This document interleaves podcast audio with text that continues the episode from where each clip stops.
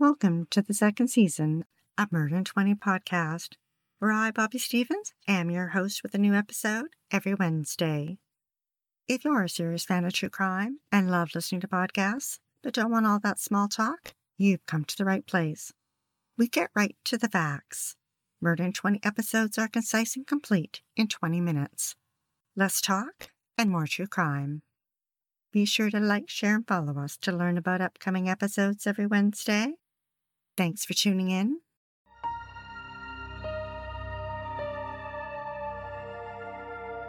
Edmonton in Alberta, Canada, is a large oil and gas city with a million and a half people.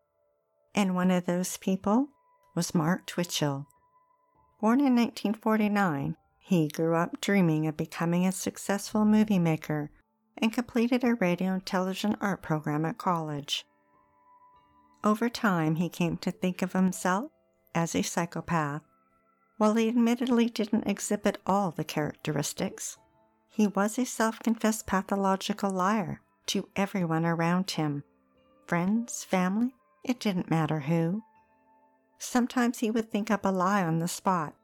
Other times, he would go to great lengths to carry it out. Set up a bogus email address, forge documents, or hire an actor to deceive his wife, a woman whom he just had a daughter with. He felt his wife was a great woman, but it didn't stop him from cheating on her. She had her suspicions, and the couple entered counseling, and she insisted he see a psychiatrist every Friday. The couple slept in different rooms, her in the bedroom, he in the basement. It gave him the space he needed to become the dark person he so desperately wanted to be. She had glimpses into the real Mark, his lack of empathy, his non existent work habit. He was often fired or quit and didn't tell her. Instead, he pretended to get up every day and go to work. But in reality, he took his beaten up old laptop, covered in stickers, and sat in coffee shops writing a movie. Mark was fascinated by all things related to television and movies, and in particular, the fictional character of a vigilante serial killer, Dexter Morgan, on the TV show Dexter. He spent countless hours creating costumes, including the Star Wars characters he used in his 2007 fan film named Star Wars Secrets of the Rebellion, a film that was never released. A year later, in 2008, he managed to get financial backing for a movie he had written, titled House of Cards, in which a cheating husband is lured to a remote location for a date that he made on the internet. Then he is murdered. On his laptop, he wrote a document called The Profile of a Psychopath. Seven pages detailing how he fit the profile in it, he wrote, and I quote My whole life, I've always done whatever the hell I wanted without any consideration for anyone else, and it's never bothered me. I don't experience things like remorse or guilt, and for as long as I can remember, I have always had a distinct lack of empathy. I've always had a dark side I've had to sugarcoat for the world. He went on to say that he fantasized about killing people who had wronged him, but didn't feel killing someone was worth the loss of his freedom. Rather than the flash of adrenaline from a murder, he would rather incorporate his dark side into his work with a thriller movie, where he would profit from its sale and distribution. But somewhere along the way, he changed his mind. He wanted it all murder, fame, and money.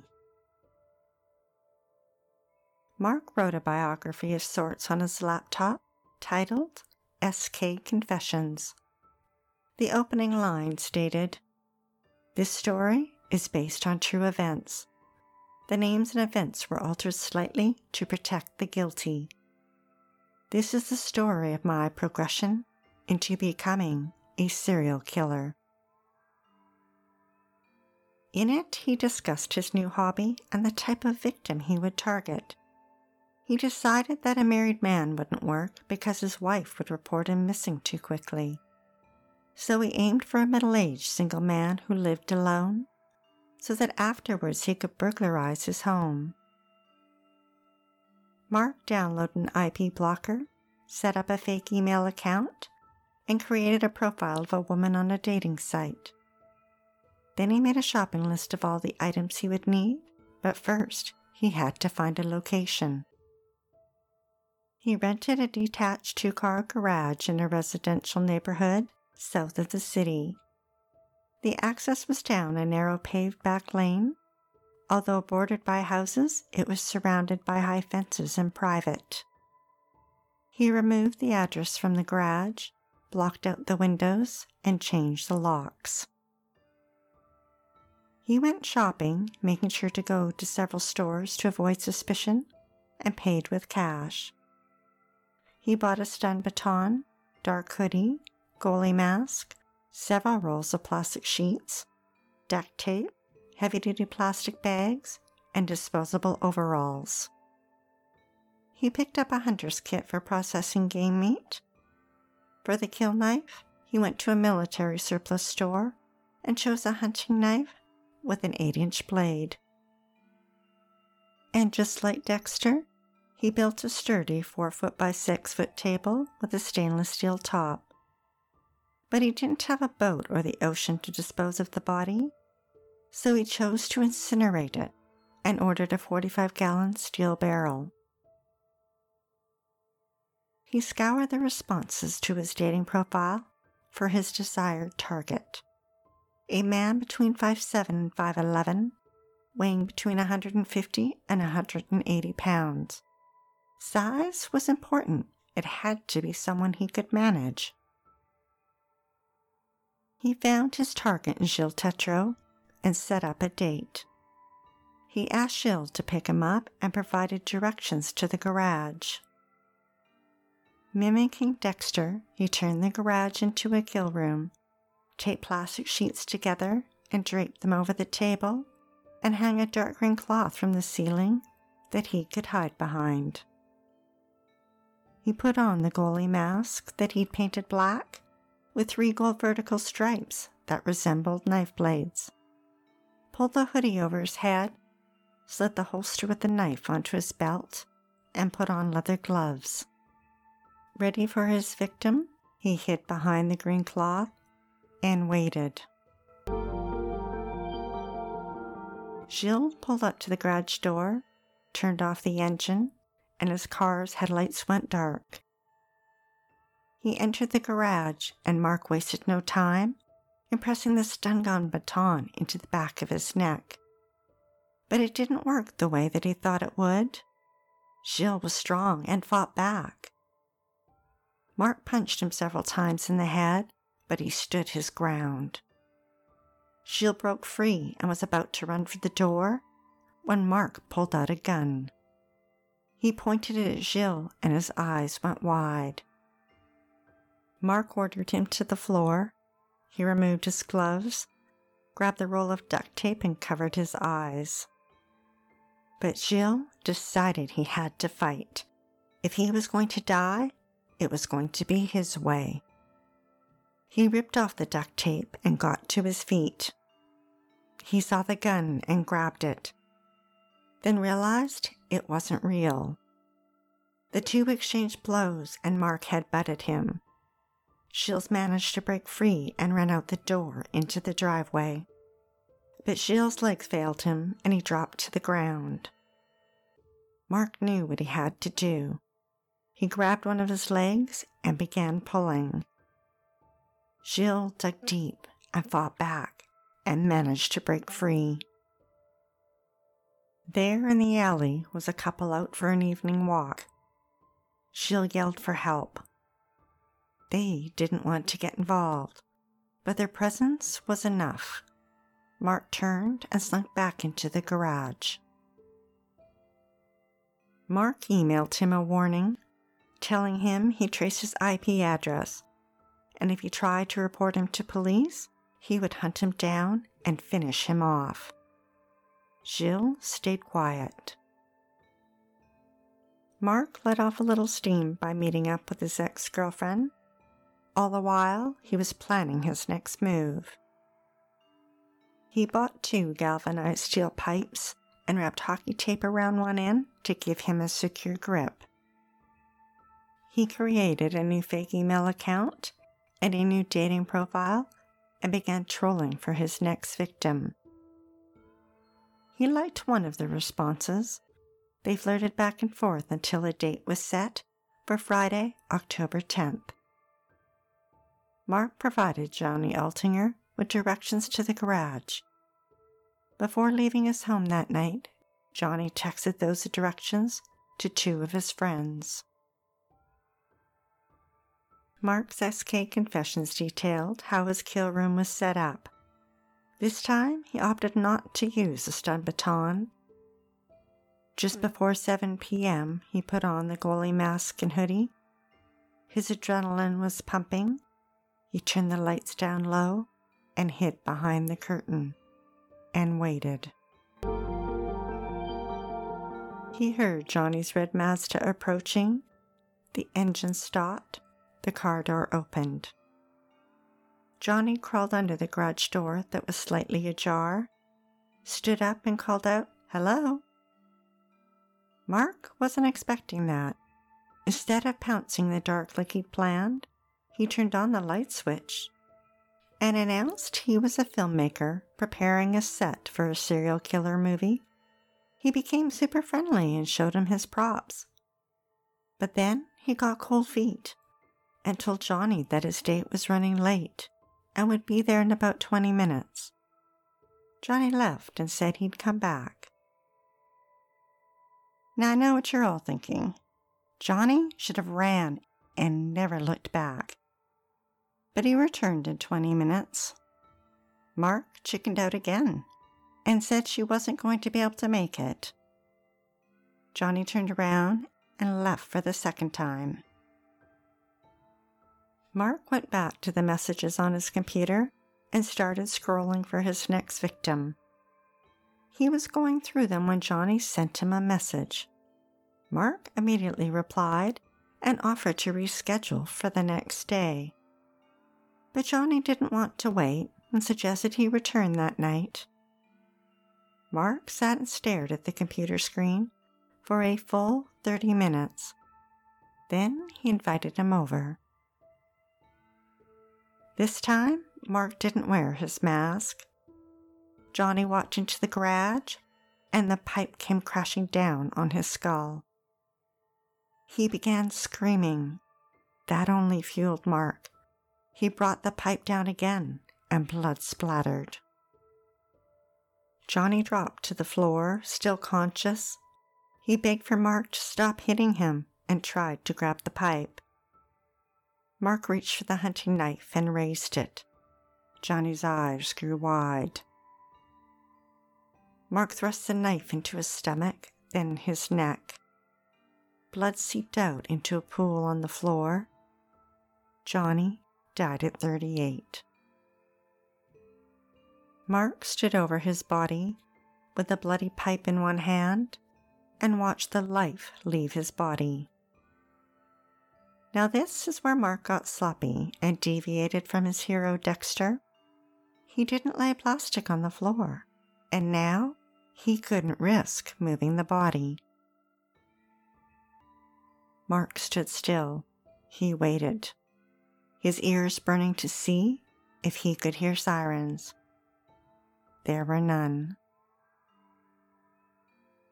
He hoisted Johnny up onto the table, reached into his pockets, removed his wallet and keys, and set them aside. Starting at his feet, he cut off his clothes. He retrieved the hunting kit and began processing his kill and placed the parts in plastic bags.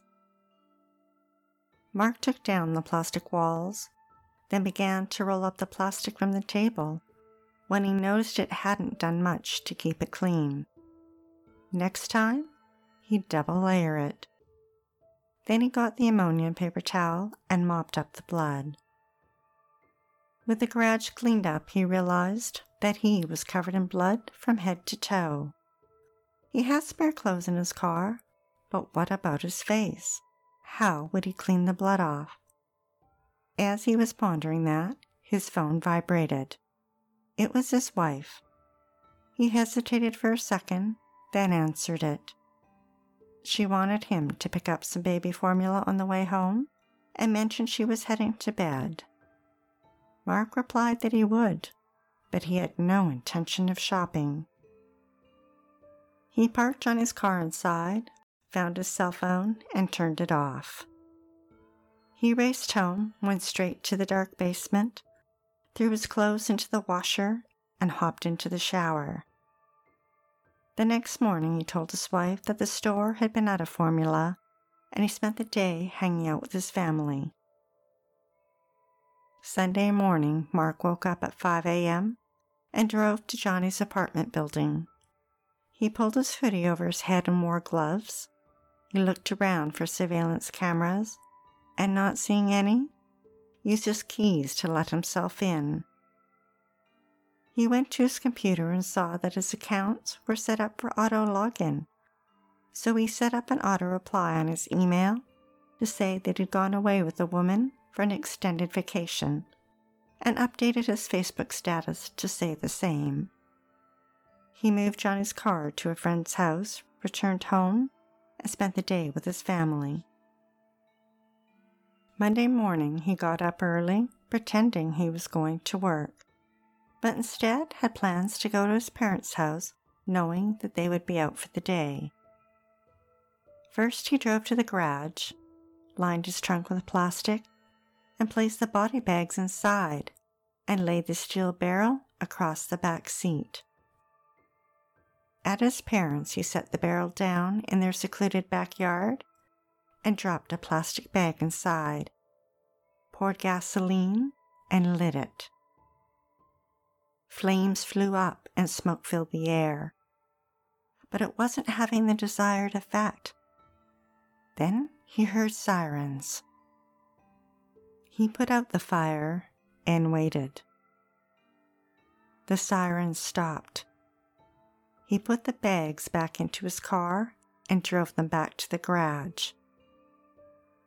A couple days later, he decided to cut the body into small pieces and dispose of it in the river. He returned to the garage. This time, he spread plastic sheeting on the floor and table and used it to make an apron for himself and put grocery bags on his shoes. Then he got to work.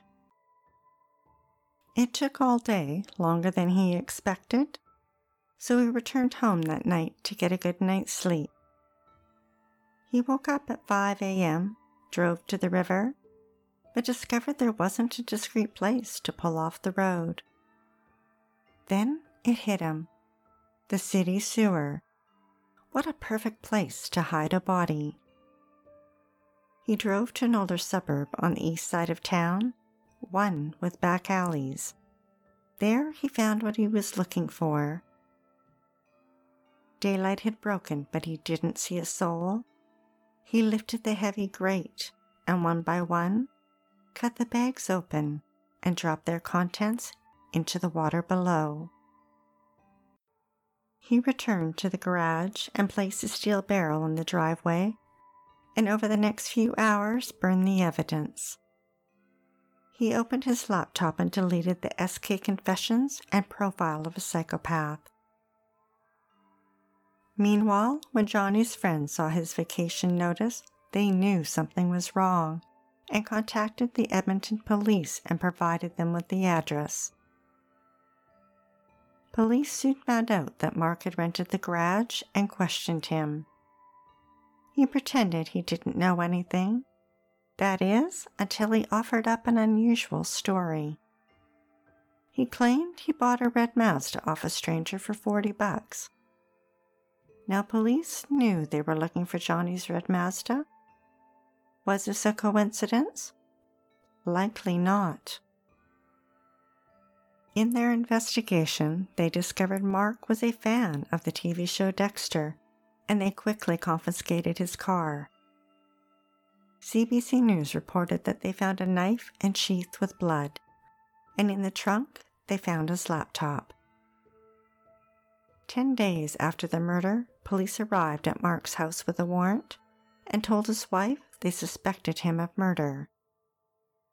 Their search turned up the goalie mask in the basement and clothes with bloodstains. In the garage, they discovered the barrel and a bottle of ammonia. When crime scene technicians sprayed luminol in the search for blood, the floor lit up. Computer experts uncovered the deleted documents on Mark's laptop, and police asked the first victim to come forward. Gilles did. And they discovered that his account of what happened matched almost word for word with Mark's SK confessions. Mark was now under 24 hour police surveillance. The Calgary Herald reported that forensic technicians found blood in his car and yellow post it notes with phrases to destroy wallet contents and kill room clean sweep. Fittingly, it was Halloween when Mark was arrested and charged with first degree murder. A year and a half later, he summoned police to the Edmonton Remand Center where he was being held for trial. He slid a folded piece of paper across the table. When officers opened it, they saw a Google map, and below Mark had written, Location of John Altinger's remains. Mark went on trial in April 2011. He admitted to luring Gilles to the garage, then Johnny a week later, and murdering him. But he said it had been in self defense. He claimed his SK Confessions was a novel and partly fiction and that the events in the garage had been a publicity stunt. But the jury didn't buy it, and it took them only five hours to find him guilty. He was sentenced to life in prison with no chance of parole for 25 years. Outside the courtroom, homicide detective Bill Clark told the Edmonton Journal, We caught him on his first one, so he's a very poor serial killer, and thankfully, he will never become a serial killer. In her victim impact statement, Johnny's mother said she still calls her son's cell phone just to hear his voice.